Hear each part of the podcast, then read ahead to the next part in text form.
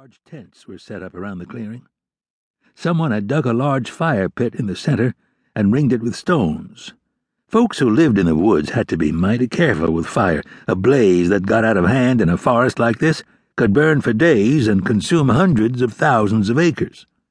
There was already enough danger of fire from lightning strikes without adding to it with carelessness. A small fire crackled in the pit a coffee pot perched on a metal grate above the flames. To one side sat a large frying pan with some bacon and biscuits in it. The men who'd made this camp had been preparing a midday meal.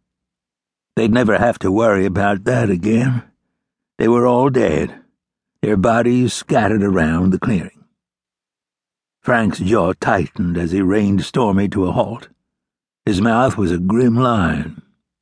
He looked around the gore splattered clearing and tried to figure out how many men had died here. He put the number at six, although it was hard to be sure because they appeared to have been torn limb from limb. Frank had seen plenty of violent death in his life, but he wasn't sure he had ever come across anything like this before.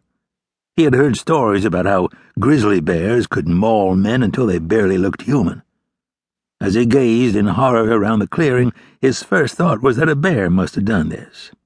But it would take a grizzly to wreak such destruction, and he didn't think they lived in this part of the country. There were black bears in California, but he doubted if one of those smaller bears could have killed six men. A black bear might have mauled one or two men, but those gunshots Frank had heard would have brought it down. Dog, come away from there he called as the big cur nosed around the torn up bodies. Still holding the Winchester, he swung down from the saddle and studied Stormy and Goldie. The horses were a mite skittish, but that was probably from the coppery smell of freshly spilled blood that filled the air. They would be spooked even more if they were picking up bear scent, Frank thought, and Dog would be growling. Dog was curious about what had happened here, but the thick ruff of fur around his neck wasn't standing up as it would have been if he'd smelled a bear or some other immediate danger. Because of that, Frank knew that whatever had done this was gone. He walked over to take a closer look at the bodies. The men were still clad in blood-soaked clothing. Frank studied the boots that had metal caulks on their soles, the thick canvas trousers, and the woolen shirts, and he knew he was looking at loggers. The saws and axes and other gear scattered around the camp testified to that fact as well. He saw several pistols and a couple of rifles lying on the ground where the men had dropped them.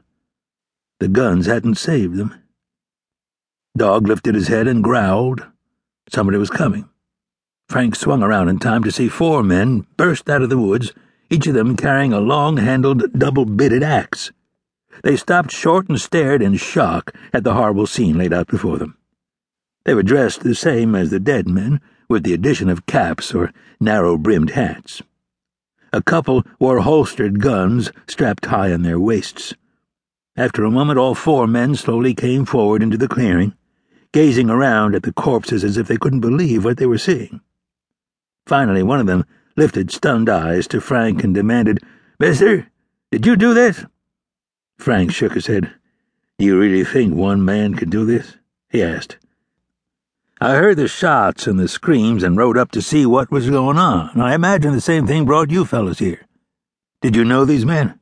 Yeah, we knew him, replied a broad shouldered man with a bushy mustache that drooped over his mouth. We were all part of the same crew. Then I'm sorry you lost your friends. You have any idea what might have happened?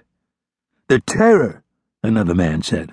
Yeah, a third man croaked. The terror of the redwoods. A frown creased Frank's forehead. What's that? he asked. Some kind of animal? It's not an animal, mister, the first man said with a shake of his head. In an awed voice, he went on. It's a monster.